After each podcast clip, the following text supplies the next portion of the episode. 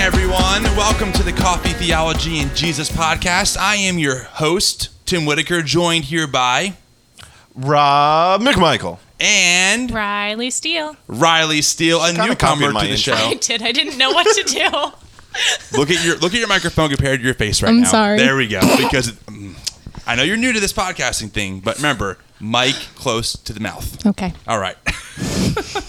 Riley, welcome to the show. Thanks. Yeah, Uh, I just thought of something. She is the first s- solo. solo woman on the show. Yeah. I know she is. That's not That's not with engaged someone. or married or uh, tied into you men in any way. right.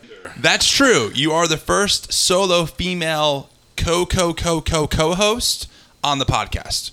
We've had right, Rob. We've had several other people, you know, kind of co-host with you, me, and Jordan.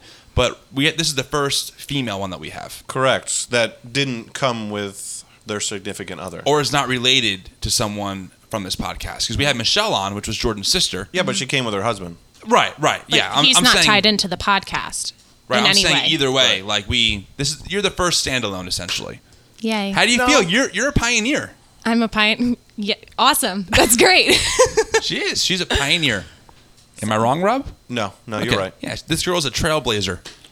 Just blazing through podcast trails. So I'm Oh, just going to start my Mowing own them down. podcast. Who needs you guys? I can just do my own thing. Here we go. It already starts.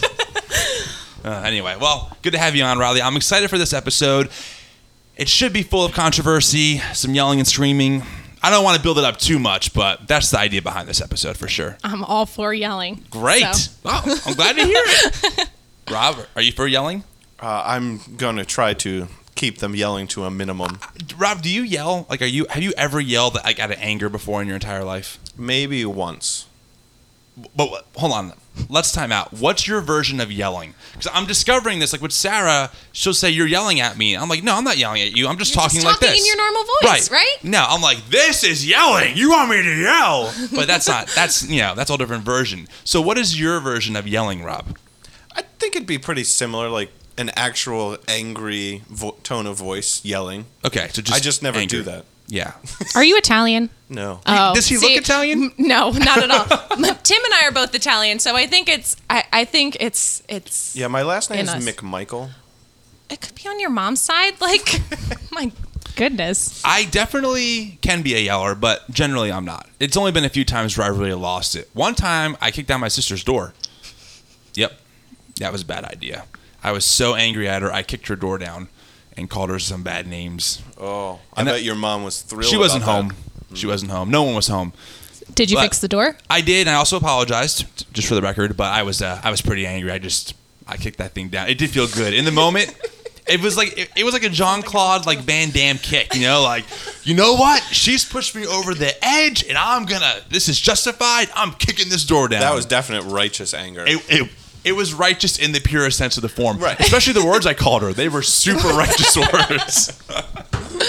so, but anyway, yeah, I'm not really these days a big yeller, but I've also found that people's version of yelling is That's true. Very It's very different. So, very subjective. yeah, it is. It- it- that's exactly right, Rob. I want to move right in. Um, first off, for coffee, I'm drinking Wawa coffee. Rob's drinking nothing. Riley has water and Wawa tea. Mm-hmm. So we can kind of go J- with just so we're all clear, normally we get here, we brew a cup of or a pot of coffee, we all share it. Tim brought his own Wawa coffee, never called anyone, didn't offer anyone else coffee. Nope. But there he is, sipping away with such a smug smile. It's delicious. and for those of uh, those of you who listen to this podcast who don't live on the east side, which is probably no one, but if there is one person out there listening to this episode, Wawa is quite possibly the best convenience store on the face of the planet. Am I wrong, Rob? no, you are not wrong. You Not are at absolutely and people right. will often compare it to like a 7-Eleven, and I'm like, no. Oh, my it gosh, almost that's a sin. me. It is a sin. maybe, maybe you could compare it to Sheetz, which a But lot, even a lot more. still- of the, oh, it's way better. It's just. It's just terrible. Yeah. In compare, like Sheetz is. We have another Oh. word for Sheetz. I'll just leave it at that. I don't know what you're intimating. well, I'm not going to go any further than that, but for the record, I agree though. it may have been some of the words he kinda used for his sister. It's kind of like it's kind of like comparing like an iPhone to like a Windows 7 phone. You know, like or like like a Windows phone that is no longer in existence, or like an iPod to a Zune. Remember Zunes back Yes. in the day? Yeah, technically they're in the same like like market, Mm-hmm. but- Genre? yeah, like the same like like category, but they're in totally two different leagues. So Right. Sheetz technically isn't that Wawa category. Only Wawa is just infinitely better. So if you're ever in the on the East Coast or if you ever see a Wawa, you must stop in and, and get yourself either a hoagie, a cup of coffee, whatever they have, you're gonna like. So Which you use the word hoagie, which a lot of people wouldn't know A either. sub, a hero. yeah, What else are they called? one of those things. One of those Um, things. whatever. So anyway, so moving on to um to uh, our Christians in the news. I have a funny one today. Ta-da-da-da-da-da. Thank you, Rob. Um, there's a website out there that I, I'm sure it's been around for a long time, but I've just recently discovered it. And I've been going through some of its articles. It's a satire, it's a Christian satire news site, kind of like The Onion, but for the Christian culture. It is hilarious. It's called BabylonBee.com. That's a good name for a satire It is. website. It is. But some of these headlines, I'm I'm dying at. Like for instance, this one is men's Wild at Heart study group gets hopelessly lost in lightly wooded field behind church. It's just like all like the oh. Christian like cultural things, like just done h- hilariously well. Another one I'm reading here. This is this is kind of in honor of the Target thing. Target announces senior discount for anyone who self-identifies as age 60. That is genius. That's terrible. It's hilarious. They're so funny. I gotta keep going. Some of these are good. Um. Oh, here's. Uh. eh, let's see. Oh, this is this one's good. Youth pastor forgets what his Hebrew tattoo means. Oh no.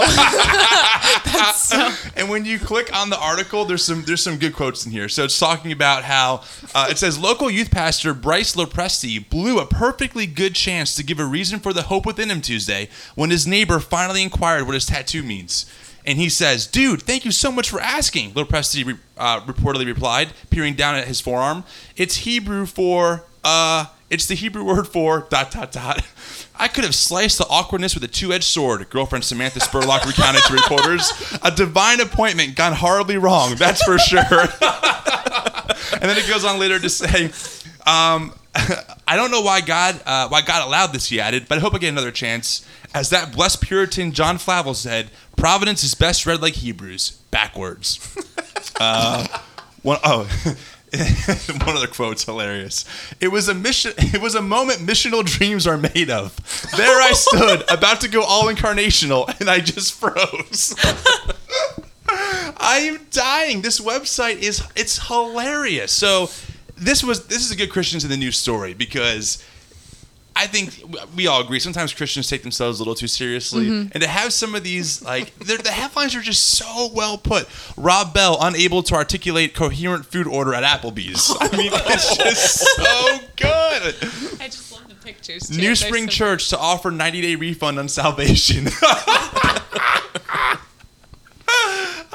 I just love it. Oh my goodness. I don't know. I I can't get over it, but I just want to share that with you guys. There, there's some really great uh, just headlines to peruse through. Um, last one I'll read in the celebrity department. Deny your conscience, take up your guns, and follow Trump, urges Jerry Falwell Jr. That's my last one. I just thought that was a good site. I don't know. I'm a big fan of like the Onion, like those kinds of sites. They're always so well done. Mm-hmm. Yeah. So to see one that was is done for like the Christian culture, and it's not just it's not done poorly. Like the articles are really really well written and funny. It makes me feel good. Yeah. Oh yeah, for sure. And I I can't wait till the people on my Facebook news feed start sharing those, thinking that they're absolutely like 100% real. Right. Right. I've seen a few that have been shared that I'm like, dude, this is this is satire, just so we're on the same page. So anyway, or you just let them keep going. Just let them. Just Oh, just let prod them fire. Run, just yeah. Right. Just let them run wild with it. Uh, anyway, so I thought that would be a good Christians in the News segment, a little lighthearted today. Yeah, no, that was good. Because today's subject matter is so dark and dreary, I figured why not start off on a happy note and end on a really depressing note. Not necessarily depressing. Maybe more so like angry and and Maybe emotionally charged. I feel Right. like a lot of people who listen to this episode, and I, and I don't know because we haven't done it yet, obviously, but I have a feeling that it's going to be. We might get the. I'll put it this way, Rob. We might get the most response ever out of this episode. well, let's hope so. Well, I just hope it's. It, I hope the comments are nice because this can go south real quick. But let's start on a on a slightly lighter, um, controversial note. The Target bathroom policy. That's not controversial at all. No, No. definitely not. No. So, um, Rob, do you know what's going on with that? Uh, I do have a TV and the internet, so yes. And Riley, I know, I'm sure you're aware. Yeah, absolutely. Why don't, for our listeners out there, why don't you break down what's happening at Target and what kind of spurred what's happening there? Okay, so basically, Target uh, came out. I think it was last week, in the beginning of last week. They said um, they're they're very into being inclusive of everybody, and so they really just wanted to um, give transgender people um, the opportunity to use their restroom with the you know the gender assignment, whatever that they identify with. So if you're a man, you go into the men's room, or a woman, you go into the women's room, and a lot of people just aren't very okay with that. So that's you know That's the basis of the controversy. So- but it wasn't like that was a new policy for them. From what I understand, this was always their policy. That they just Oh, really? They just reiterated. Right, Oh. right. Because they're all about being inclusive. And I guess, and I I feel like a lot of people just think that this is happening now, but this has been happening since like the early 2000s in several, you know, states that have already issued this. And so I guess you're right that Target's just reiterating, hey, we're all about being inclusive. And people are like, ah, boycott it. Like, forget you, Target. So. But do you think that the people who say that Target's policy is, even though they try to be inclusive, is still excluding a certain group of people, like little children, maybe, or parents with little kids? Do you feel like that's a, a valid argument from that side of the field?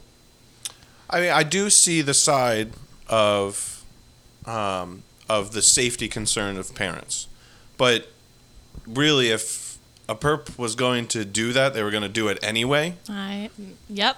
um, regardless of if somebody was watching them go into the bathroom or not. Exactly. Exactly. Um, but I do understand it from a safety concern. Now you can't even question a man walking into a woman's west- restroom.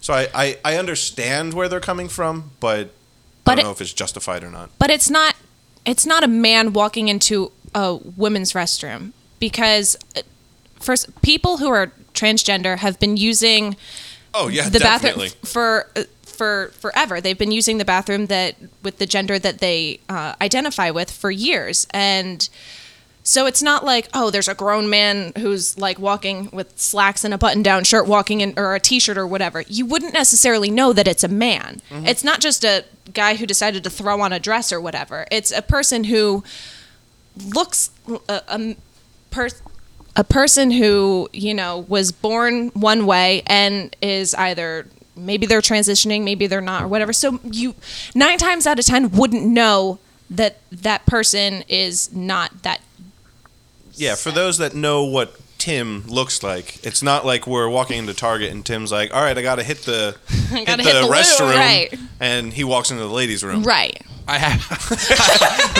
Tim's like, "Well, that. actually." I have done that, but it's always by accident, and I feel pretty awkward walking in. So, anyway, no, I understand. I kind of agree with you because my thought process was because I, I- know that one of the big arguments was, well, what if someone now just wants to dress up as a woman and go into the women's bathroom? To which I said, well, haven't they always been able to do that? Like, if a pedophile or if some pervert really wants to get inside a woman's restroom, all they got to do is dress up like a woman convincingly enough and just walk in. I mean, there's no no one's policing the bathrooms, and that's not a new thing. They've never been policed because we just kind of assume you look like a girl, you're going to the girl's bathroom. If you look like a guy, you're going to the guy's bathroom. So I don't know how how this new uh, this this revival of this policy, so to speak, is changing that. You know what I mean? Like Right. I don't understand how this opens the floodgates to anything. I've also heard the argument of, well, I wouldn't want my little my little daughter walking into a, a restroom where maybe there is a man who is transitioning in that same room. To which I say, use the family bathroom. Right. I don't I don't think it's a hard concept. Like it doesn't. I mean, honestly, regard, regardless of my personal views with the whole gen, the whole transgender movement, which I, just to be honest, I don't really even understand at all. But regardless of those views, I, to me, when I heard that, I thought, okay, I'll just if I had a little a little girl or boy, I would just use the, I would use family, the family bathroom. restroom. That's a mm-hmm. w- single unit bathroom, and that'd be the end of that. Or if I really felt that uncomfortable, like for instance, if I sent my ten year old into the women's bathroom and someone walked in behind her who I thought maybe was up to no good. I would just freaking walk in. Like I Right, don't care. It's my girl. kid. I don't care how undignified I looked. I'm gonna walk in and be a good parent. Period. Right, right. So, what you know, what's frustrating is that once again, I just feel like it's another way to get well, another way to get conservatives, especially Christians, riled up over something that a was already in place for a long, long time, but b when you really break it down, I don't understand like the inherent danger of of, of that particular policy. Right. And on top of that, I don't think boycotting does any good. Except giving all of us that love Target more opportunities to buy the things that everybody else isn't going to buy. Well, I was exactly. thinking about um, Paul when he wrote to those in Corinth, and he was like, you know, if I have no qualms against or qualms against you eating meat that was sacrificed to idols. So if Paul didn't have a problem with them eating meat that was Right. sacrificed to idols, Right. why should I feel bad about washing my hair with shampoo I bought from Target? Well, that's the thing. I mean, Right. think about that statement, right, in its context. Eating meat that was sacrificed to idols, that to me sounds uncomfortable. Like if I was living in a day where there were other religions that were doing that and they were selling the meat, like, oh, this is just meat that, that was sacrificed to an idol that now we're selling, I would be like, how do I feel about that as a Christian? But Paul says, don't, you know, you know Paul already says, don't worry about it, partake. So if, if if on that level we're talking about partaking in things like that because we have the Holy Spirit and we're covered by it, buying a bottle of shampoo from Target, not only is it hypocritical and taking a stance for that particular issue, but it's it's also kind of like the worst representation of the gospel ever. Right, Like exactly. if anything, why don't you boycott to get a, a, a seat at the table with the CEO to discuss the issue?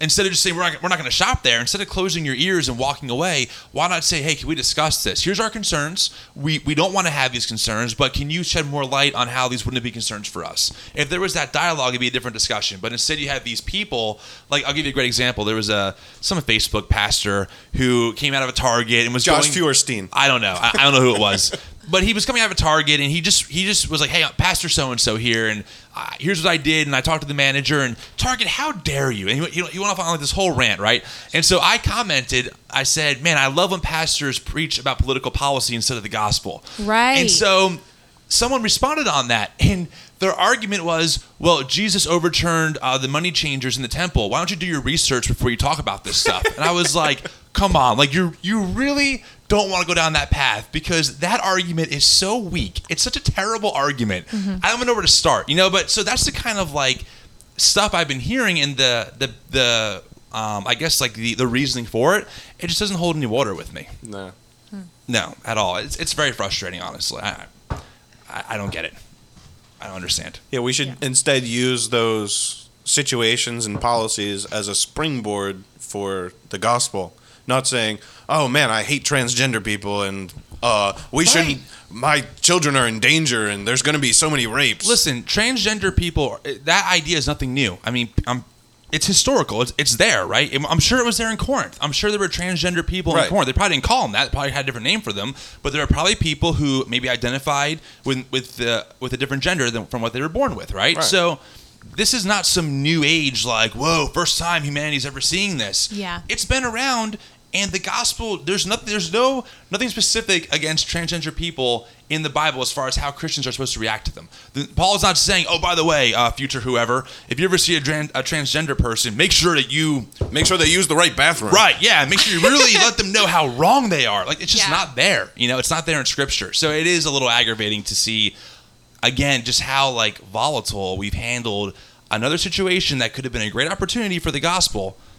Instead, it's just like, well, great, we're going to yell about this now. More things that we are against. Like, yes, that's just what I wanted the Christian movement to be known for. You know, it's I don't know. I, I feel like it shuts down conversations now with the transgender community. Yeah, definitely. Now they say, "Oh, all of you Christians all have the same view, Yeah. and it's against us." Right. And what you had just said before um, about, uh, you know, kids being in danger, I feel like people are missing the point about the fact that, like, trans people are also, you know, being assaulted, being, you know, just they're getting hurt too. And this is trying to just, Target is just trying to do a little thing for them to just feel a little bit more comfortable. And instead, everybody else is just going bonkers over it. Yeah. So say you're a transgender.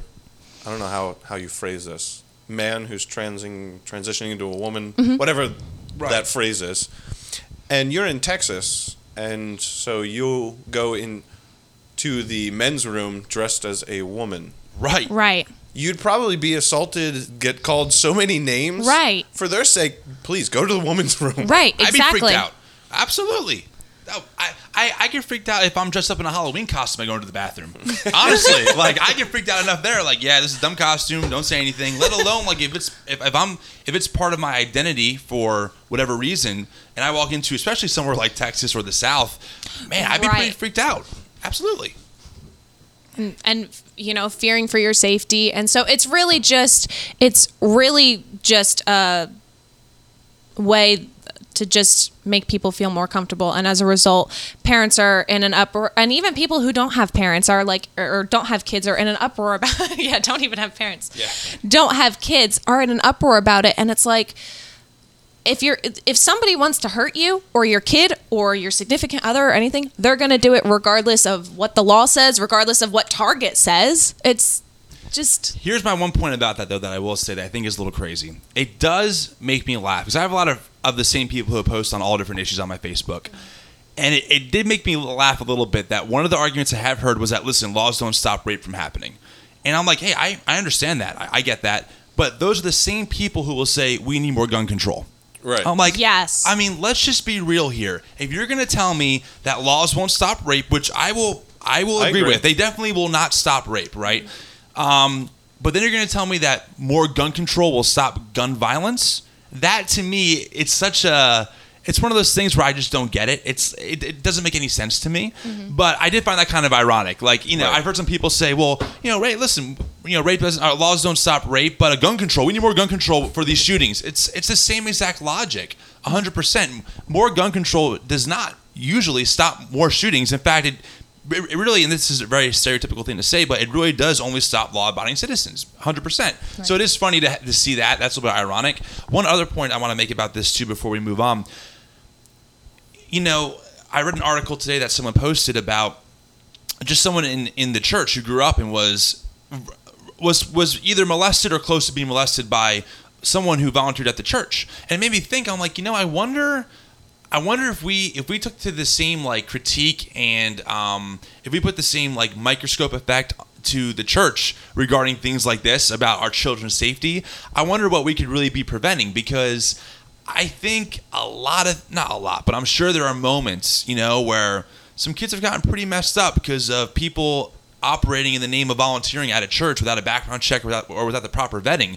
I think in a lot of ways that's almost a more a more a more vulner, a more uh, vulnerable place because if there's anywhere to sneak under the radar, Right. There's it's an at inherent trust already there. Right, it's built in. So if anyone was to misuse that trust, it would be in a place like that. I mean, in- in a public bathroom, the chances of you getting away with anything, you're in a public place. But you as a chaperone on a mission trip as the only adult, Right. probably an easier target for people who kids who already trust you. They already see you as a spiritual figure. In fact, there was um, I read an article a couple weeks ago about a guy, a missionary who was like 24 years old. He ended up getting caught. Um, he was somewhere in Africa. He was molesting the people there. Like he was. Wow. Oh yeah, I, I think I read. Yeah, that he was article. young, and I'm reading the article, and I'm like, "Oh my gosh!" Now, that's not to say that everyone in the church is bad. Obviously, yeah, you're just you know? opening a whole can of Right, and worms for people to look, attack. The thing, though, is that we have to be honest. Yeah. And the bottom line is that I believe the last statistic I heard is that transgender people make up about 0.4 percent of the population. So the statistical chance of a transgender person person molesting a child is pretty low, just because of the of the sheer number of them. But when you compare that number to maybe church people, people who attend a church, it's much higher. Not to say that you know, oh, there's more pedophiles in the church, but you have to be more on guard. There's a much bigger percentage of the population you're working with, and it's, it's under the trust of a spiritual guidance or it's a volunteer, and they're with your kids. So let's just be realistic. You know, I don't think pedophiles are good in any situation, whether they're transgender or they're straight or they're gay. It doesn't matter to me. We have to be careful all across the board. So Right. anyway, that that's my piece on that issue. But Yeah, we should probably move on before we make an episode out of Target and transgenders. well, there's a lot to say on that issue because once Yeah. again, you know, it's it, it is a little baffling sometimes. But Yeah. that does tie in somewhat to our conversation because I think a lot of this is fueled, of course, by. Well, I'll get there. Wa- Watch me connect this. You ready? Uh, so a lot of this is fueled by right wing politics. All right, so now we're in political terms. See that I, I did that jump just like that because you have the guys like Trump, the guys who cru- like Cruz, who will just inflame their base with that kind of rhetoric of boycott Target. Ta- Trump actually said, I read this and I. Huge Trump supporter. I am not a Trump hard. supporter. You're gonna cast your ballot, Die- right? But he did say he's like, you know, uh, why are we making such a big deal about this? And and I feel like a, Hats off to Trump. yeah, right. The one thing there's only, there's just one thing I have that I like about that, and that's what it is. But truly, because everybody else is getting so up in arms, and he's like, "Why? It's just a bathroom." Exactly. Well, that's because people like to complain about things. Of course, of course. I do think, though, that when it comes to really divisive issues, here we go, making my transition next. I feel like you're um, trying too hard. I probably am. Yeah. I'm just saying it out This is loud a to be, stretch, to but be go awkward. ahead. Well, I mean, we're going to eventually get on the topic of abortion, right? That's why mhm. we're really here. That's why mhm. Rob is on the podcast. Dun dun dun. There it is. But it is. Here's my thing, personally. I love Bernie Sanders. I really do. But the abortion issue for me is a big one, and that's one I have a hard time getting over. It just is, and I feel like you're gonna, no matter how genuine, no matter how authentic you are, if your views on abortion are are majorly pro-choice, you're not going to win over many, much of the Christian base. Because even most of my liberal Christians are still pretty conservative on that particular issue. Now, Riley, I know you, on the other hand, you are, but you aren't. okay, uh, yeah. Right? Am I right To- in saying that? All right, so maybe we should start there. You know, With what our views Riley, on- kind of So- state your views and your positions. Oh, is- is this Well- the official debate time now? yes. Okay. He just wants Ding, me ding. to ding ding. Okay. I am pro choice, but I do not agree with abortion. I personally, myself, I do not agree with abortion, but I don't think it should be illegal. So that's And, and why? Um, Go ahead. Go because okay. So I figured you were going to state your case, and then it would really be on. Okay. So Don't worry, you'll know when it's on.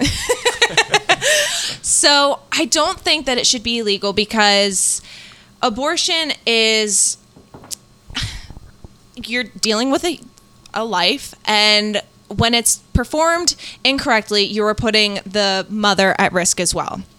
Um, and so it's not going to stop. It's it's never going to stop, and so I think that it should be regulated. Um, and that's I mean, like I don't think that it should be illegal. I just don't think, and because I believe that abortion is, just because I believe that abortion is wrong, doesn't mean that I'm you know gonna force my beliefs on somebody who, you know, doesn't Right, you're not going to Doesn't think- hold a unchristian nation to the morality of a Christian. exactly. Okay, I understand that. Tim, I just have one question. Yeah. no, no, Tim, you can't Oh, ask wait. a question No, yet. I- state oh, I your- have to state state. your- Oh, Yeah, I I'm have to state your beliefs. So my view is this: I'm pro-life. I believe that there are exceptions to that. I believe that in the huh, that don't yeah. I, I Oh, make a what face a at you. typical no, no, right no. There are exceptions because phil- philosophically speaking, right? If it endangers, if the if the birth endangers life of the mother, that's a life for life. So if someone's going to die, I understand the choice that the mother gets to make for that. Okay. I also think in the case of rape, that's also an exception. Those are the so I'm pro-life consistently with those two qualifiers. Okay, so then Oh, go ahead. So then, do you believe that the unborn baby, the life of the child, is less important because the mother has been raped? Nope. So how can you? But how can you be pro-life if you, if you say, but but there's exceptions? Well, there's always, we deal in a gray world. Nothing's black and white. Period. There's always going to be reasons. For instance, let's say let's say my, Sarah gets pregnant, okay, mm-hmm. and it turns out that the baby didn't attach right, and she's endangering the life of Sarah. Mm-hmm. So if she gives birth, not only can could one or the other, but both could die. Right. At that point, it makes sense that Sarah could say, you know what, we should probably end this if it's going to kill one of us, most definitely. So I'm making that choice to end the, the pregnancy because it's endangering, no matter what, someone's going to die. Mm-hmm. But Sarah's already fully born, she's already established in the world. So that to me isn't even a question because there, either way, you're losing a life. Right. Okay. Either way, it's a one for one trade. At worst, it's, it's a two for nothing trade. Mm-hmm. So I understand that. With rape, that wasn't the woman's choice to get pregnant. She was forced to, which, by the way, the majority of rapes don't end in pregnancy, but there are some that do. So in that case, it wasn't the woman's choice to get pregnant, and she has the option to terminate. That, that's my view on those two issues. But women who choose, most of the time, women who choose to have an abortion, they never choose to get pregnant. So, I Well- do you mean just to clarify? You just mean choose to not have sex? If they have consensual sex, you're running the risk of getting pregnant. right. Period. So Right. at that point, you made the choice to run that risk, and if you end up conceiving, you have a life inside of you. And it's not it's completely in my opinion wrong and immoral to say, well, it's it's my right so the child can die so I can live how I want. That's not fair, I think, because you started a life. I don't necessarily think so. There's like I'm I'm not gonna. I, my statistics are probably wrong. Okay. But there's 40% of abortions. I'm gonna say. I'm pretty sure that's the number. 40% of abortions happen because the mother either feels that they are not responsible enough, Right. or they don't make enough to Right. to support this child. Absolutely. So if the woman is making that choice saying, hey, you know what? I can't take care of a child the way that they should be taken care of. Absolutely. Shouldn't they have that choice to say, you know what? This this They should have the gonna-" choice for adoption. They should have the choice for handing that baby over to the state. But the, the idea so that of- they could be in a so they can live in a foster house and like live I'm in glad like you. I'm glad you brought conditions. this up because think about that logic. You're essentially saying we're making the choice to end this life because we don't know what's going to happen. That's what you're saying. You're saying Mm-hmm. there's a gamble that it might it, the child might, might not have a great life. So let's just kill it now because hey, I mean, who knows what could happen? Right. That that is a really bad statistical logic to go by because if you think about it like this, right? Suppose that here's the way I, I always see it. Suppose I'm hunting with uh with with with Rob over here. We're hunting and we separate to find a deer and I'm sitting by myself for 3 hours and I see something rustling, but I can't tell if it's Rob or the deer. Do I take the shot and say, well, it could be 50 50, but I'm going to take the shot? No, of course not. Because if I kill Rob, that's a really big deal. But if I miss the deer, it's not a big deal. Right. So the logic of, well, you know, forget the adoption process, that quality of life might be terrible. That is a really bad gamble because Mm-hmm. you're saying essentially that, well, I know this, child, this child's future because I'm God, and so I'm just going to kill the life. I mean, that that's what, how I see it. I really Okay. do. Well, I'll just ask the question to Tim on on top of that. So you're applying the fallacy of that argument. Um, you don't know what would happen. I would apply that same logic to your qualifiers. So you're saying I didn't I didn't make this choice. I was raped. Um, I don't I don't want this child. You're essentially applying the same logic to that child. I don't know what's going to happen. I don't know what's going to happen with me. Um, and the same thing with a medical issue with the mother or the baby. You're applying the same logic Not completely. Sorry, I don't mean to cut you off. My apologies. Finish your instead your of going through, okay, medical science may say, yeah, there's a 99% chance that this child's going to die or you are going to die.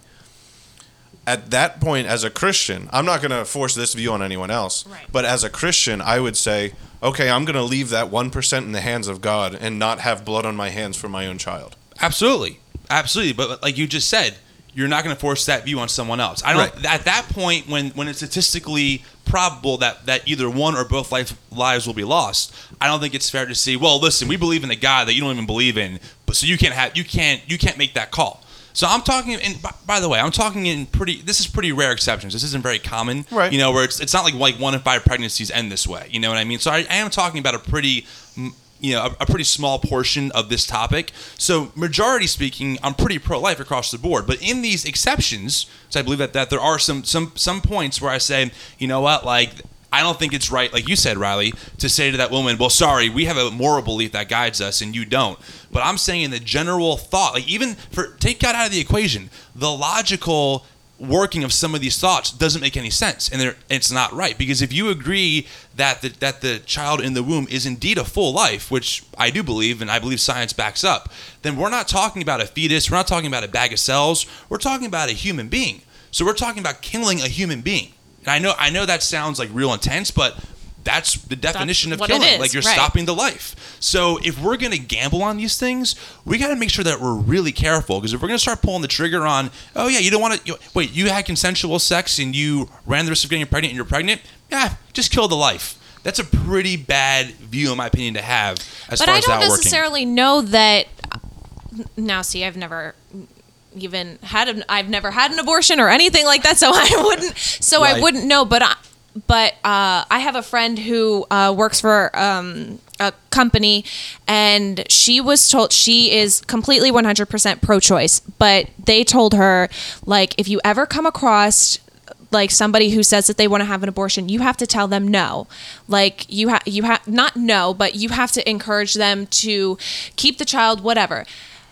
It's very rare that you have a, a doctor or a practitioner who's like, you know what, you should probably get an abortion. It's it, they want to present you all the options before you make your decision. So it's not like they're like, okay, you know, your your baby's probably going to be this, that, the other thing. You should probably like terminate it. It it doesn't necessarily happen that way. I don't th- I don't think that there are practitioners or doctors who are like, you know what, abortions abortion's your only choice.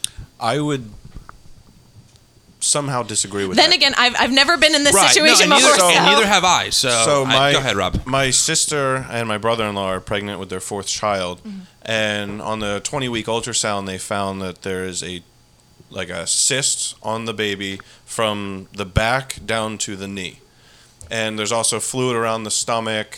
Um, so there may be some chromosomal issues. They just they just don't know at this point. She had three doctors tell her to terminate very very boldly, and they were like, "It's just better if you do this." and she she like every time she would kind of update the family and she would be very discouraged because she's like here are medical professionals who are looking at this baby seeing a heartbeat looking at the heartbeat and saying it's probably better if you terminate and it wasn't until the last doctor that she had that it was someone that was very encouraging and kind of that doctor that you were talking about but that was one out of four Right. and she was very taken back by that. How can you look at a life and and suggest no abortion is the better alternative here? Well, that's what I- I'm kind of getting at, and I'm not saying Riley that you hold this view. I'm just saying that when you really take the uh, the mindset behind some of these thoughts and take them all the way down the end of the road, it, you start getting into, well, you know, the baby might have uh, a defective arm. What do you want to do? You want to just kill it? Uh, you know, there, there's no reverence for the, for life because if you have a view, and again, not saying Riley does, but I'm saying if you have a view of, well, we're all just animals who have evolved anyway. It's just a really, you know, it's a dog eat dog eat world out there, and, and you know, survival of the fittest. Then that that view, that worldview makes complete sense.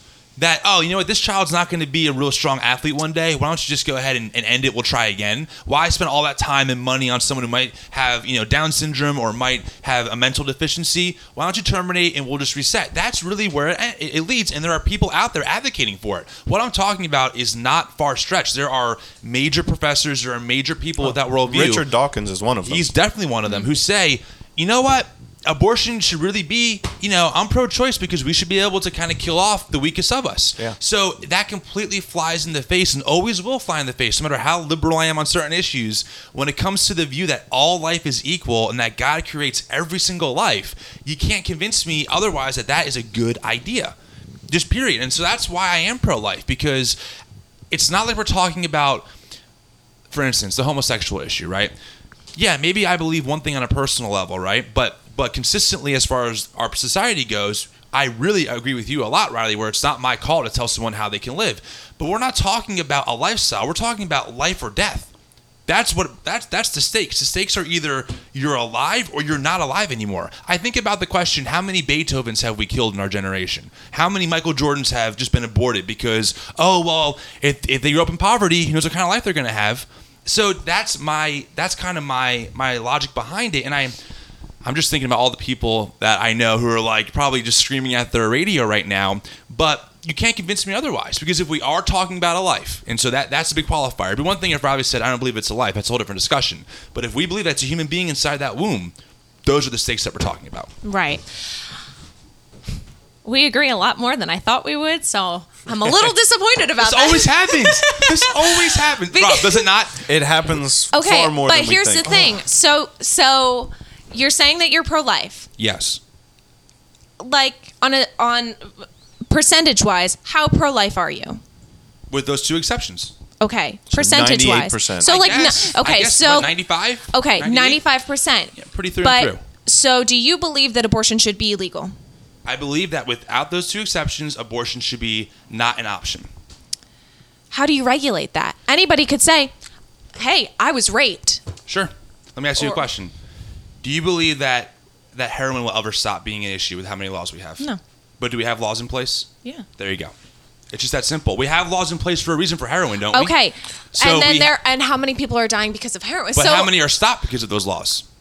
I don't think very many, to be perfectly well, honest. But definitely, I mean, there's definitely more than more have been stopped than would have been stopped without those laws in place. I, mm, And, I kind of disagree. and- okay, well, well, what's your what's your logical outworking? Do we just say, you know what, it's all deregulated, Uh, open open market for heroin? Is that is that the answer? No. Okay. So, I'll I'll pose a question, kind of to both of you, especially any of you that know the history of Julia's family know this is a very at home issue. Um, so if you have take that issue of heroin, and if you look at the broad spectrum, you would you would say, okay, laws aren't going to fix this problem, Right. but support is right. and treating treating the actual underlying issue is. Yes. I think we could take that same umbrella and apply it directly to abortion.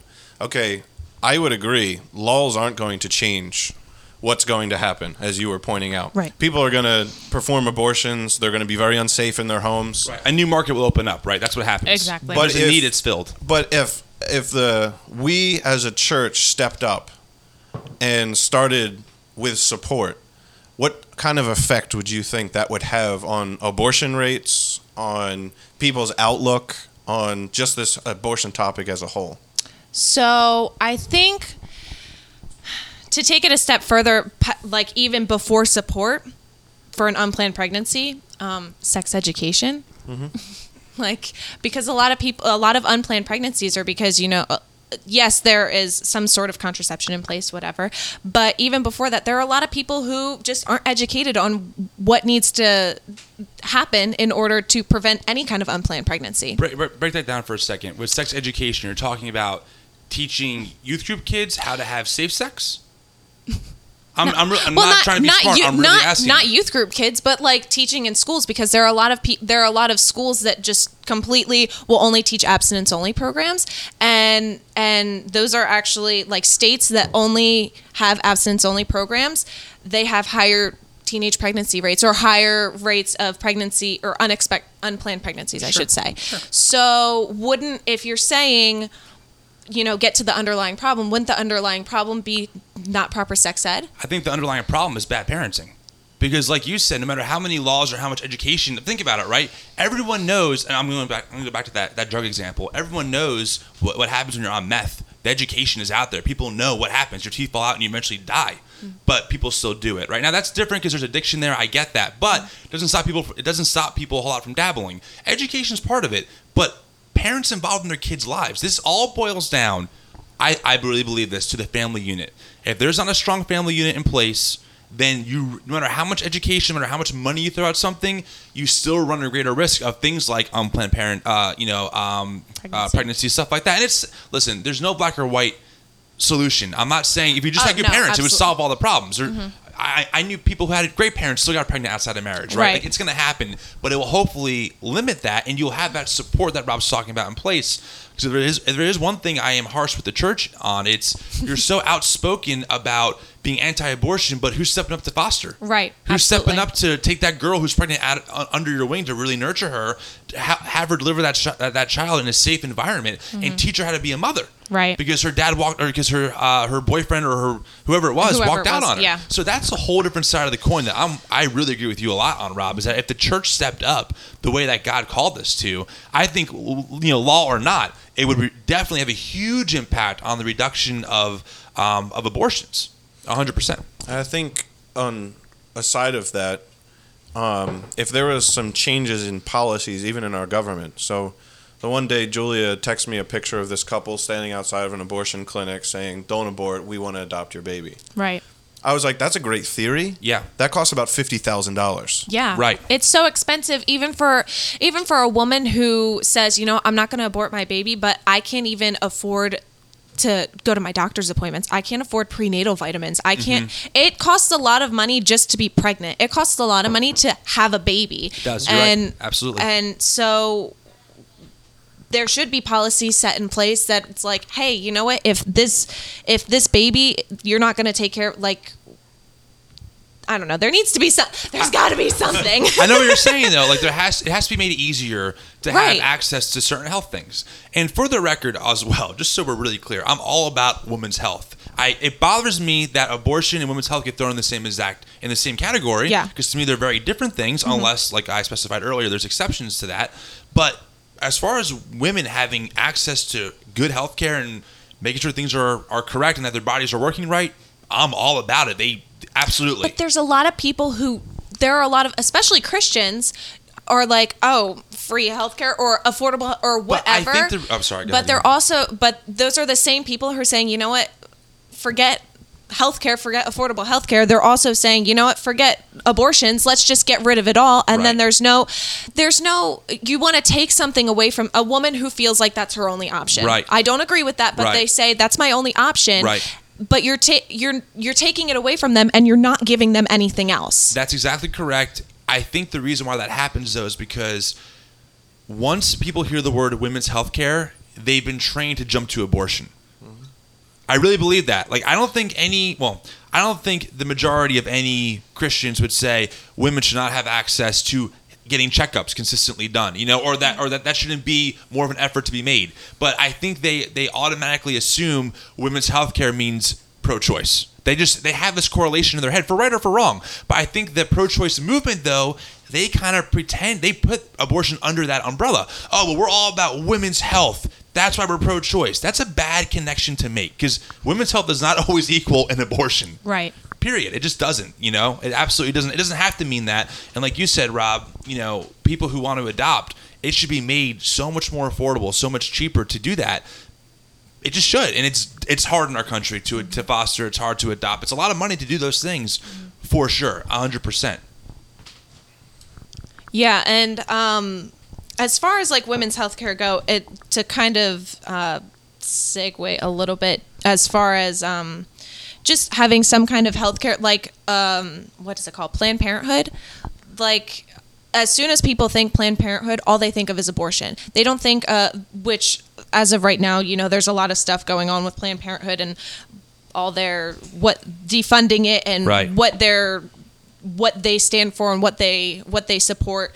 But they do so much good as far as um you know screening women screening men young young women providing health care and whatever. And people are just totally forgetting all the good stuff that they're doing and only thinking like oh well they're just killing babies. Well, let me ask you a question about that because this is one of those things where it's like when when something controversial comes out, you see a statistic in support of one view, and then you see the, an opposite statistic in the view of, in, in support of the other, and you're like, well, Right. both can't be right. Right. So with Planned Parenthood. I didn't really understand what was happening with the videos that came out about selling the body parts. Me either. Okay, I didn't know if you knew anything No, about that no, because I, I saw it. I'm like, I don't know. I I don't- don't, I know just if don't I'm just looking at a really skewed view or if someone I don't know because I, I look at some of my friends' posts and they have these articles on why Planned Parenthood was selling body parts and how illegal that is. But then I read other articles that's like, no, they weren't doing that. Here's actually what was happening. It's actually completely legal. Yada yada yada. Now, either Mm-hmm. way, for me, the abortion part's a big deal. I'm not sure. And again, I've heard statistics that say, you know, Planned, Par- uh, Planned Parenthood's revenue is mostly done because of abortions. I've heard people say, listen, it's- it's three percent of their budget. Right. You know, so and I don't, I don't know enough to really dig into that. I wish I did, but I just don't. Yeah. But it's here. Like it's here. You know, and I, I don't under. You know, a lot of my friends get give me a hard time because they're like, well, how can you ever support a pro-choice candidate? It's like, well. What do you think a pro-life candidate will do? Like, you tell Uh, me. we've had pro-life presidents and they haven't gotten rid of abortions. So, Right. like, what what does it matter? Well, I shouldn't say what does it matter. That's that's a terrible thing. Right, but, like, if, you're, if you're voting, if you're voting for that one reason and it's not getting done, you're kind of throwing your vote away. Right. And I know, I think uh, George W. Bush did did the partial birth abortion ban or something like that, and Right. that sounds pretty reasonable to me. It hasn't been overturned yet, as far as I know, but. Unless it has, maybe it has. I I don't think know. that was one of the first things Obama did. Okay, well, it's overturned. I, well, I don't they. know. I think it's after a certain period of time. I mean, definitely there's pro- there's definitely procedures that probably still happen after that period of time. It's like from I, I want to say like after 14 weeks maybe it is. I don't know. It's it's some like it's a very short period of time that you can have an abortion done legally. legally. Okay. And then after that, and then after that, it's called something else, and it's only able to be performed if the mother's if the mother's life is truly truly in danger. Okay. And and then after that, then there's I mean you see the you know the posts on Facebook and and all those articles that's you know oh the baby was crying and and but the doctor told me that it wasn't going to be alive or or whatever these you know horror stories are so but there there are laws put in place and I think they are still effective as far as Some of the late term, like the third trimester and all that kind of. I think those are still. yeah So I think it absolutely should be. That's the, look. Those That's like- pictures to those us, it's like a no-brainer. Those pictures are not doctored pictures. Like Mm-hmm. they're very grotesque for a reason, and they're pretty shocking. Frankly, I, I'm just gonna put it out there. Like I've seen, you know, you've seen them, and you're like, oh my gosh, How like this this, is a little tiny human that fits in your palm, or is you know, it's it's uh it's hard to look at, and that's I think that's part of the reason why I have the view that I do because I really believe whether people want to disagree or not, it's up to them. And I don't think my views didn't change much policy, but it, I believe it's a life, you know, 100%. So I think that that's why I'm so passionate about this because a lot of my friends who are more liberal, who I tend to align with on a lot of different things, are always shocked. I'm like, listen, here's why. Here's my worldview. When I do, they usually understand. Maybe they'll still disagree, but they at least understand where I'm coming from. right. But again, I like to think I'm consistently pro life. So I'm also against the death penalty as well. Because We'll save that for another episode. yeah, episode. well, I know. I'm just saying for the sake. that correlates way more than the transgender bathrooms and yes, the. that and- was a better segue. Was that? A, oh, that was a segue. Boom. No. Boom. Oh no. There we go. Speaking of the death penalty, no, I'm just kidding. But I mean, I'm just saying, like you know, I just feel things, a lot of things are backwards. A lot of pro-choice people are very anti-death penalty. Okay, and then a lot of pro-life people are very pro-death penalty. Okay, That's the it thing doesn't that make kills sense to me. me. That doesn't make sense to me. The one, the, the ones who are in prison for murder, rape, those people can't be put to death. But the person who doesn't want another person inside of them, even though it was consensual and willing, that that life can be just terminated, even though it's it's not guilty of anything. It's not even born yet. So to me, that logic's never made sense. Just like how oh, protect the life inside of you, but the life outside, no matter what it's done, ah, we we judge it as as as worthy of death. That's not our call to make. I really believe right. that. So Yeah. I, I hate that we agree so much. I- um, Well, I'll, This, I'll I can't a believe this happens to me. I- Rob, how many times I'm did we say before we start rolling? Listen, if it gets heated, just keep going. We're still good friends, and it never gets heated. I'm sorry. We're too Christian. I know. Roar, you're a terrible person. You're I don't know. s- All right, so Yeah. I'll ask a question that may prompt some Tension. some tension. Do Oh, it. good. Holler. Riley should when so you say there should be an allowance for abortions for women. Um, do you think there's there should be age restrictions? Because right now a teenager can go and get an abortion without parental consent. Um, do you think that there should be age restrictions? If you're under 18, you shouldn't be allowed to go get this procedure when you can't even buy a pack of cigarettes. I think if a if a woman is making the decision like this is my only choice. My only choice is to have an abortion. She's probably doing it and like not going with her parents or anything because she doesn't want them to find out. And so I don't know. I again, I have to, you know, just clarify. I don't agree with abortions. I Right. but I can't. no, I don't think that there should be an age restriction on it. I think that, you know, if a woman really feels like that's her only choice, like it's pro- she probably feels that strongly because her parents are gonna kick her out and that baby's probably better off like in her mind she's thinking that prob- that baby's probably better off dead. And then you know then for me to try and you know whatever. And a lot of times maybe the maybe their home life isn't that terrible but like when there's an unplanned pregnancy and let's say you're 15 years old you're like oh my gosh this is the end of my life. I i might as well just say sayonara because this is just this is the end I Tim? know. Well, at first I was thinking, I'm thinking, man, I don't really know. But as I thought it through, I'm like, no, they absolutely should be a restriction on it. Because if you have to be 21 to have one beer, certainly you should be older to take a life. Period. I mean, if we give kids licenses at 18 and we don't trust them with a car at 13, I don't want to trust a child to make an adult decision. I mean, they already made one by getting pregnant. Again, assuming it's not rape. Just want to be really clear about this. But mm-hmm. they already- they already made the decision to have sex and to run the risk of getting pregnant. But the last thing you should be entrusted with is, oh, do you want to keep that life inside of you or not? There should be, and again, I'm talking about a lot of a lot of should be's. I know this isn't how the world works. I, I get that because there are definitely people who have terrible parents or abusive parents or bad parents.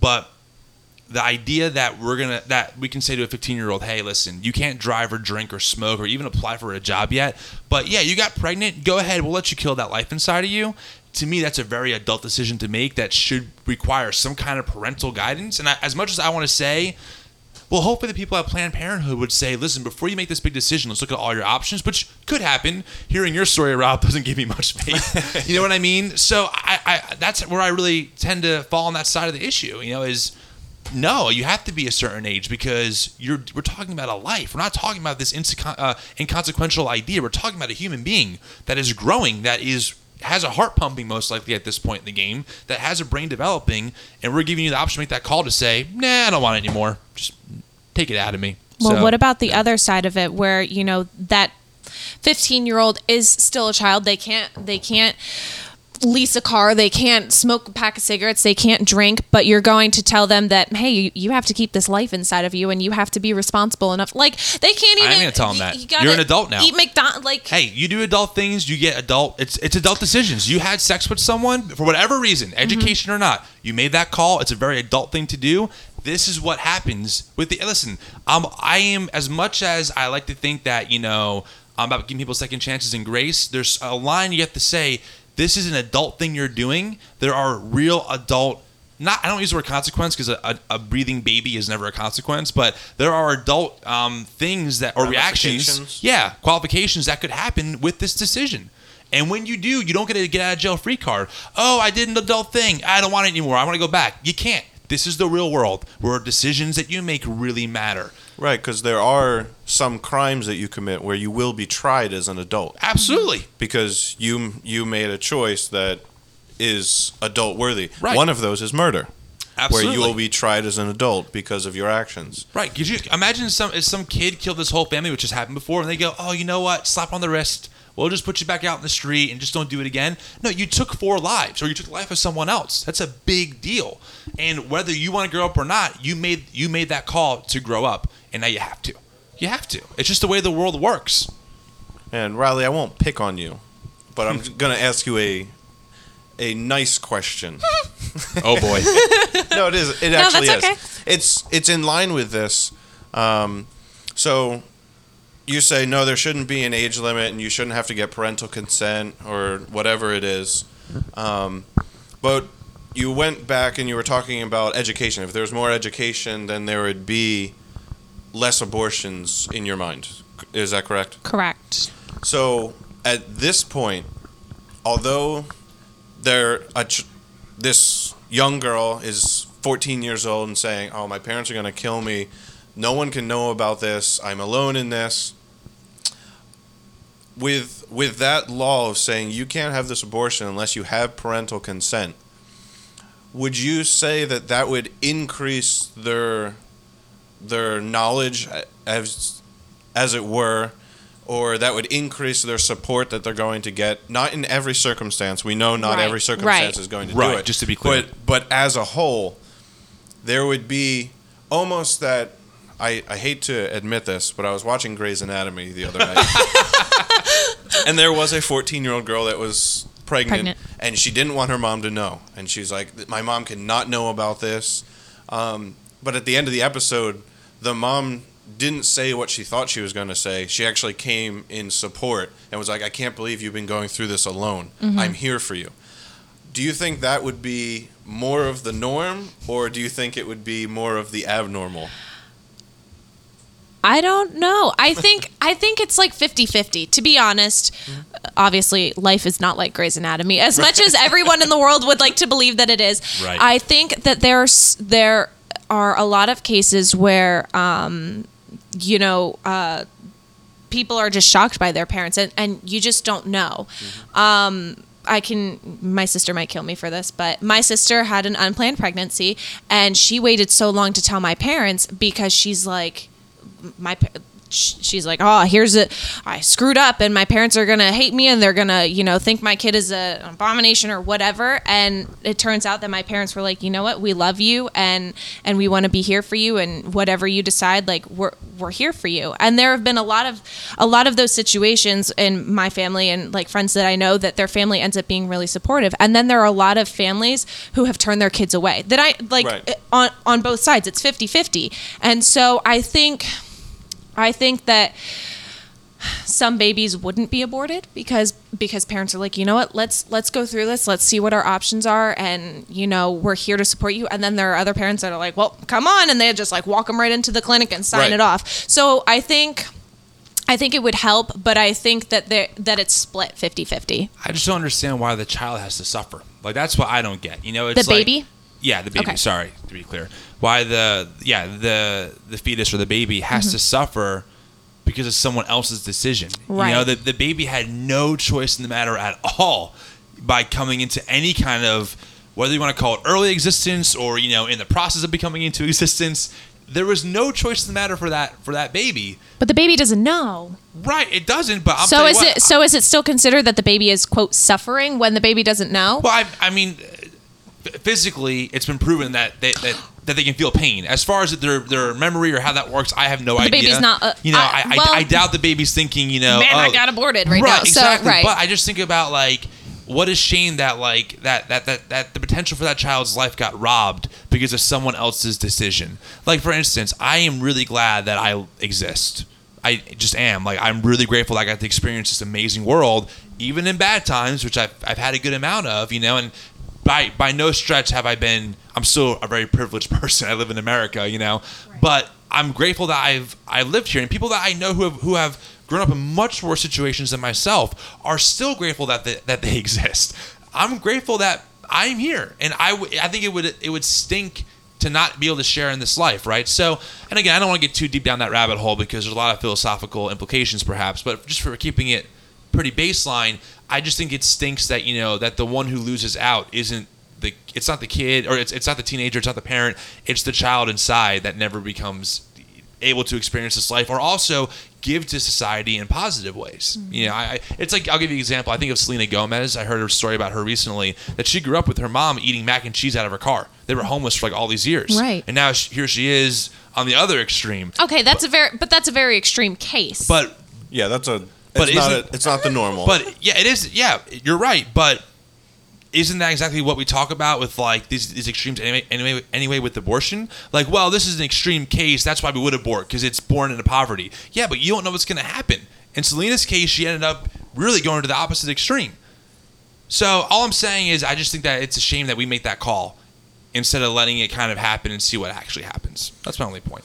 so, in in line with that, Timothy. Yes, Roberto.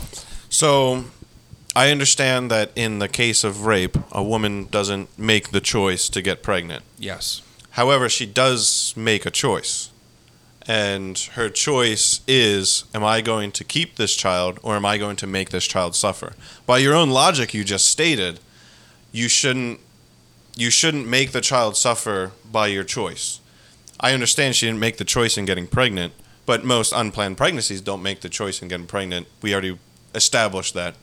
Yeah, but they're just so different things. But there's you're still making the choice. The child had nothing to do with the rape. The child had nothing to do with you getting pregnant. Had nothing Yep. to do with that circumstance. That's right. So why are you saying, okay, you can't do it in this situation, but in this situation, that's okay? I think the reason why, and it, it could be a logical hole in my own philosophy. I'll be the first to admit that.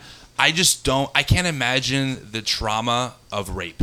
right. So I can't imagine forcing someone to relive nine months of that in their head because of. of I almost feel like a woman would see that potentially as like the consequence of something that she did wrong. Like, oh, I shouldn't have walked alone that night. I shouldn't have trusted this person. And now th- she's living with that for the next nine months not her fault at all nothing to do with it but this is like the consequence now of of that choice. Right. i agree. This is where i agree with you. Like i in, in a perfect world i would beg her please not abort the child. I will take it in. We'll find someone to take it in. Please don't.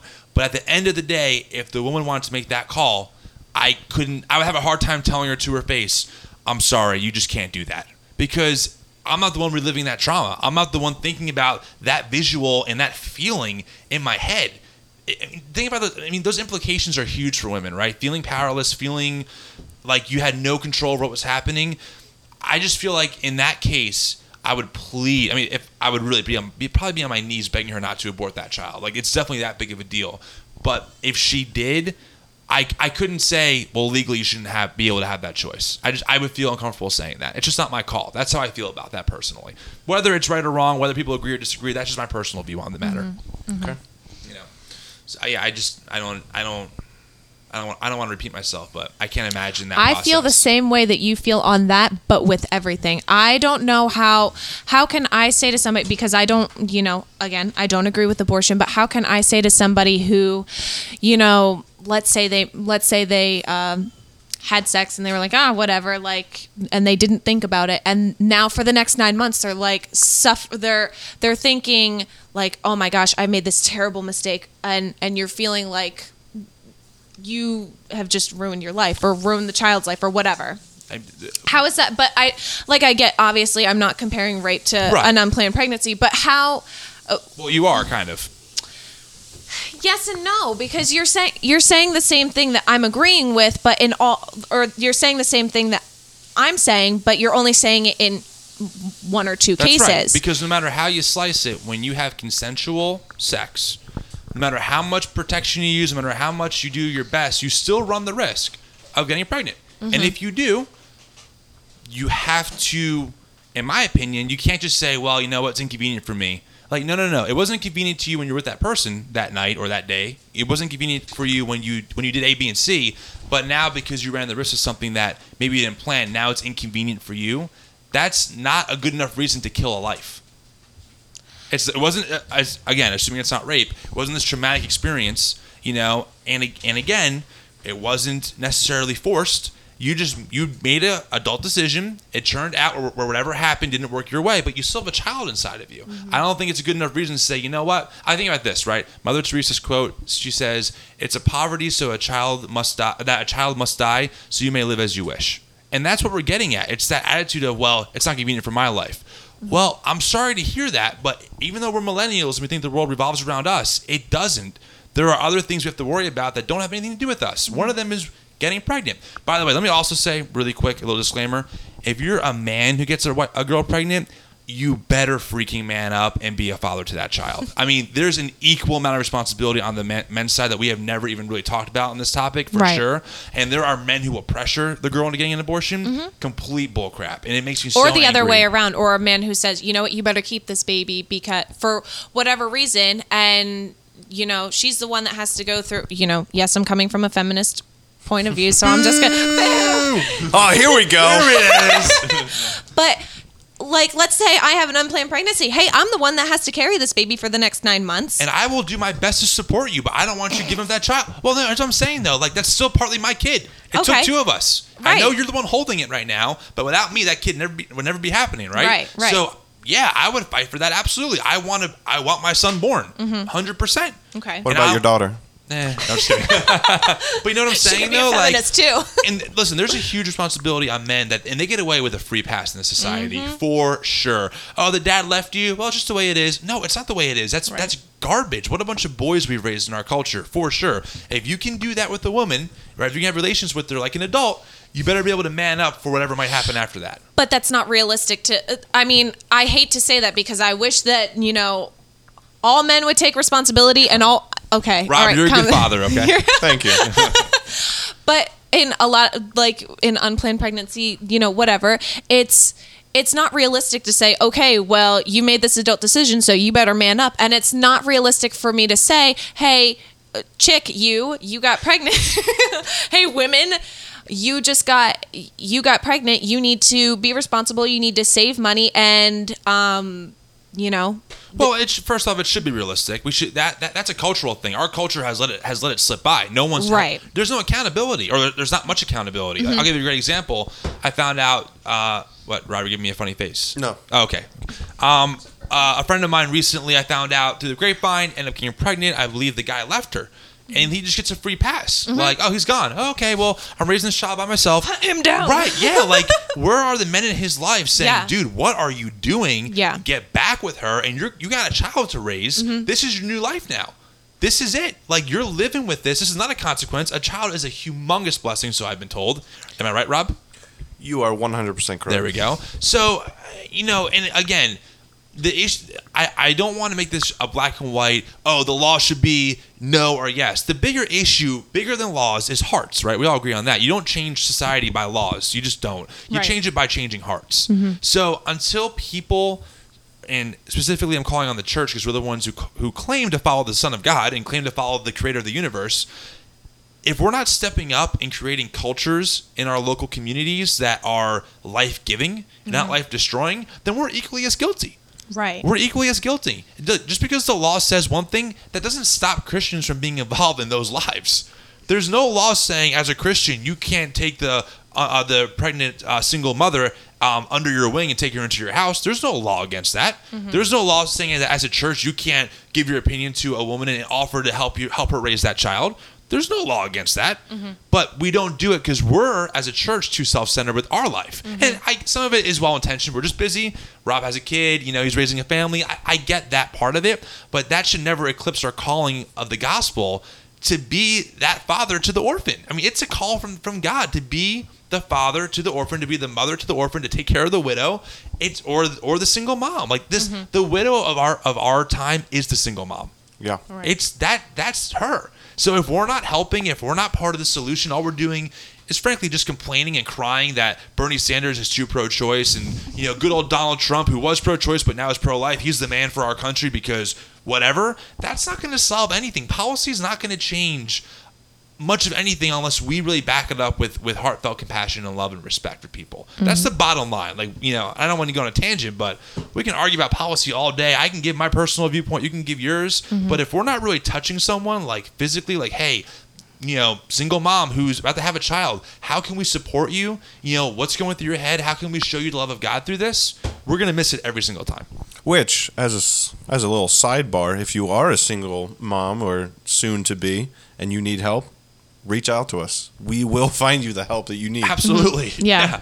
I, I know people, and, and, you know, Sarah and I, we want to be in the foster system for that very reason. We want to be a parent to those kids who don't have a good quality of life. You know, Right. we want to give them the opportunity to actually be shown like what a healthy family unit can look like. That's mm-hmm. why we're going. We want to go into foster care when we have our own house in hopefully a year or 2 mm-hmm. So like you have to make that change for sure.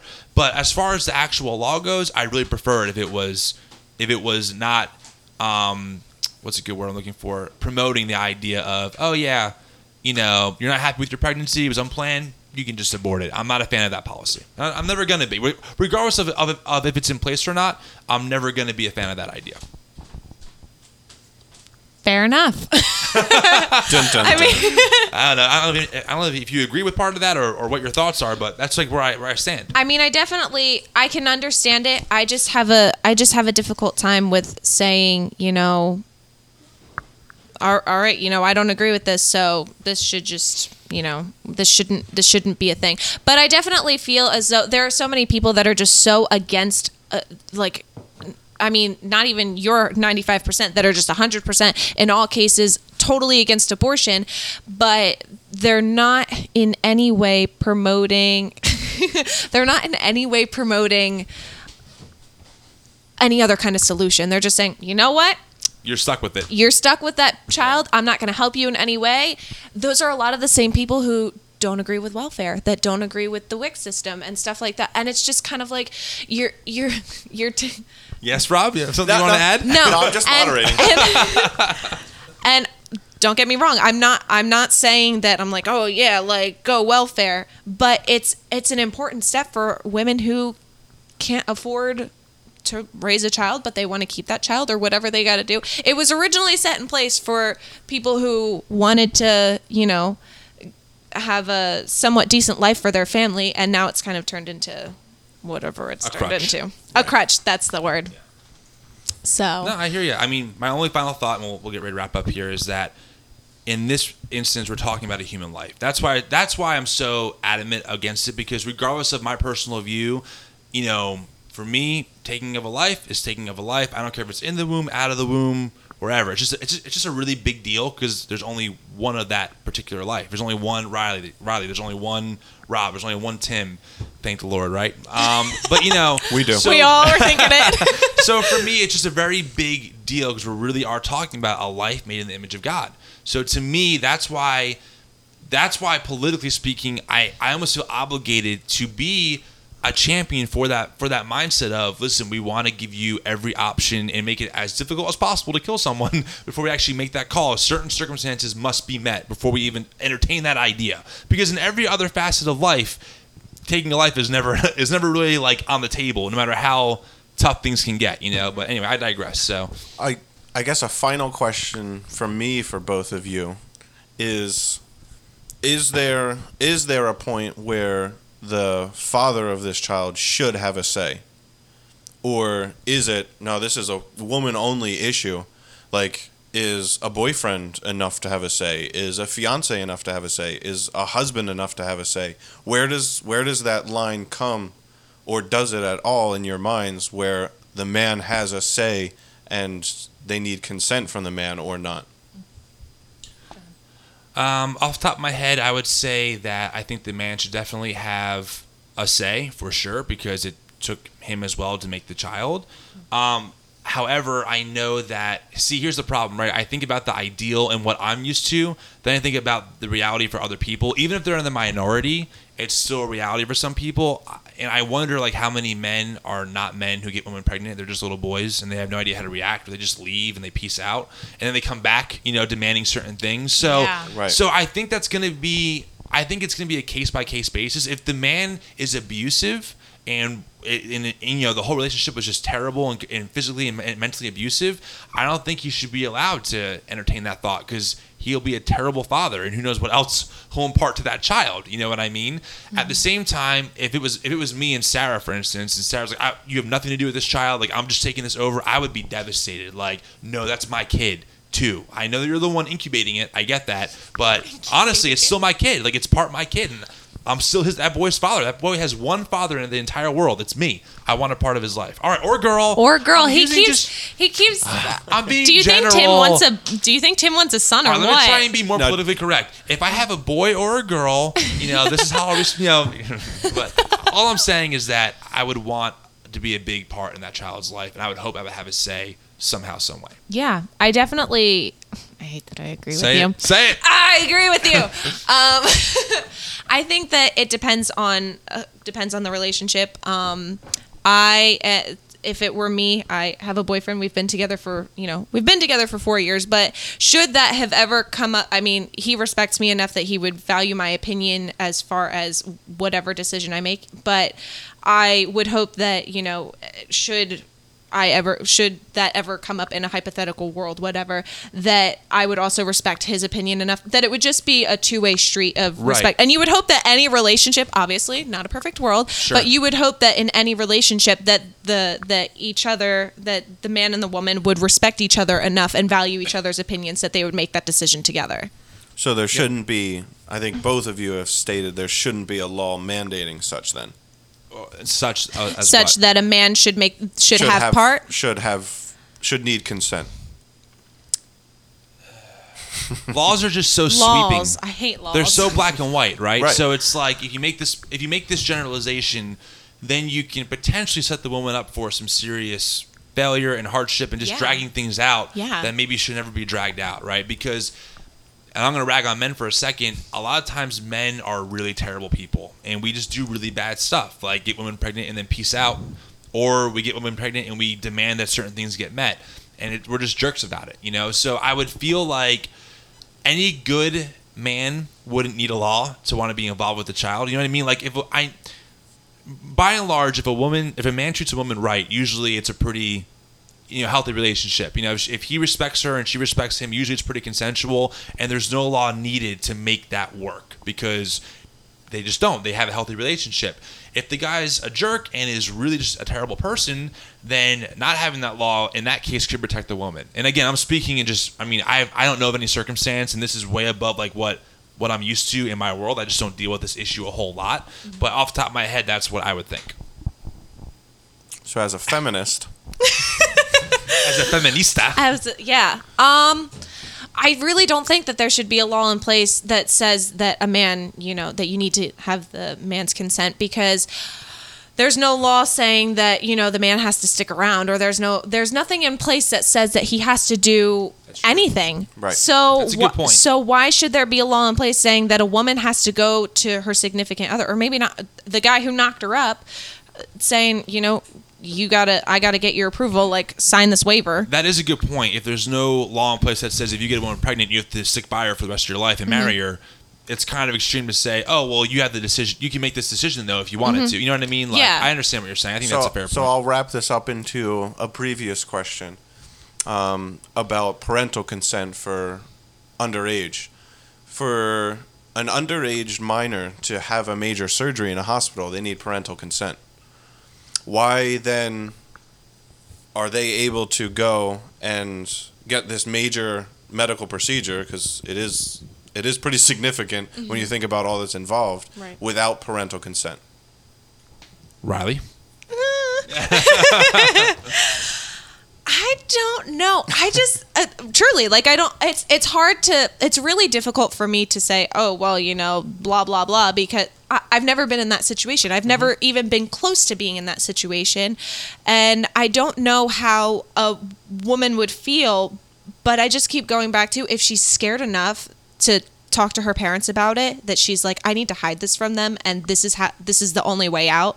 I just have a really difficult time thinking like oh they have to get parental consent because you don't know what could happen. I mean in very extreme cases like hey maybe she's got abusive parents or maybe you know I don't know. I just it's it's hard to say because I've never been in that situation. I would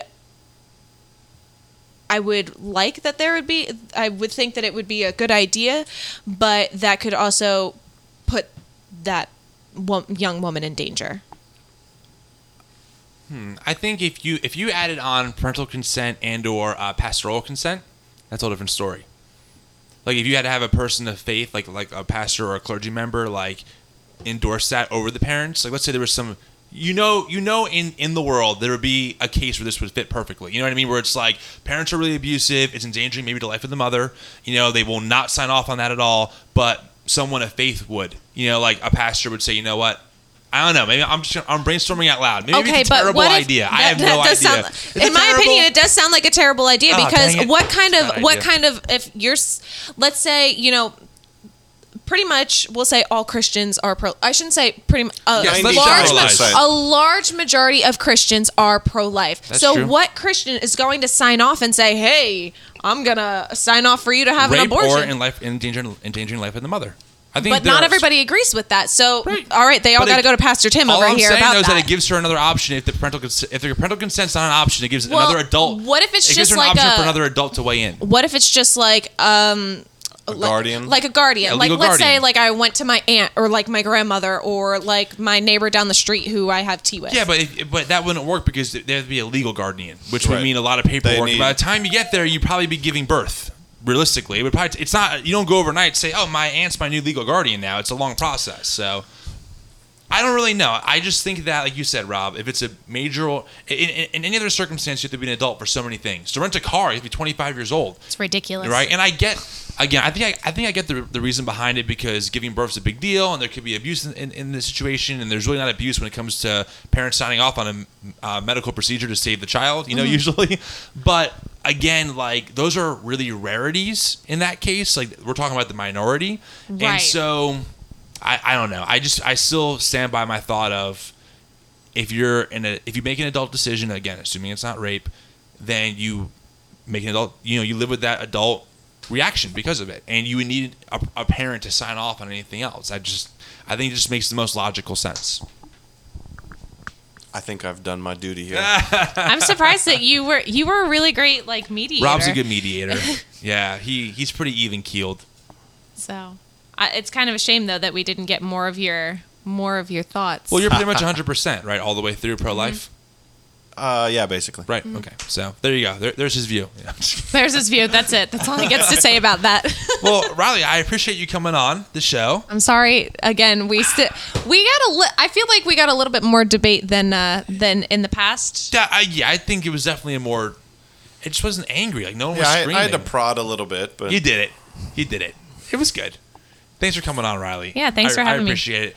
Um, yeah, that's this was definitely a good one for sure. I enjoyed it because there's a lot of uh, a lot of good discussion, and I think with this topic in particular, a lot of times our society kind of um, narrows it down to just like two, like either black or white, like either it's this or that. But there's so many other issues tied into it, parents and how kids are raised, and you know, a father sticking around for their kids, or all, or church communities, or whatever it is that can that can fix issues that I think so many people want fixed.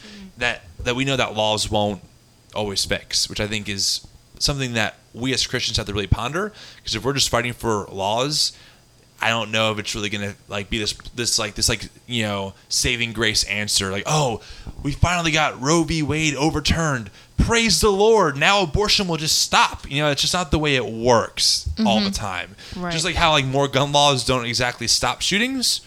Don't know if more abortion laws are necessarily gonna, are necessarily going to stop all the abortions in the world. I'm sure they'll prohibit some for sure. Right. But the root issue is that people need love and they need to be, I guess, accepted and supported mm-hmm. and just nurtured. Honestly, so Hey, you can't lull in morality. right or love. You can't lull that in. Right. It's up to the church and their local communities to be that.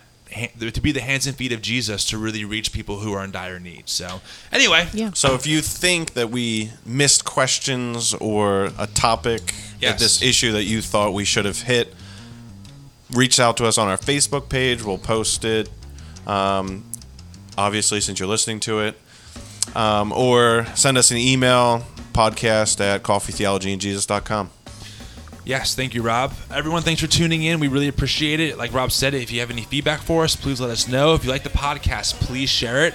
We are trying to get full time, but what next week, Rob? Hopefully. Oh, yeah, absolutely. Yeah. So without your donations, I put in my two weeks. Yeah, me too. So I'm getting married in a few weeks, but uh, you know, I, I left my old job. So um, yeah, thanks a lot, Riley, again for hanging out with us. We will talk to you guys soon. Have a great night.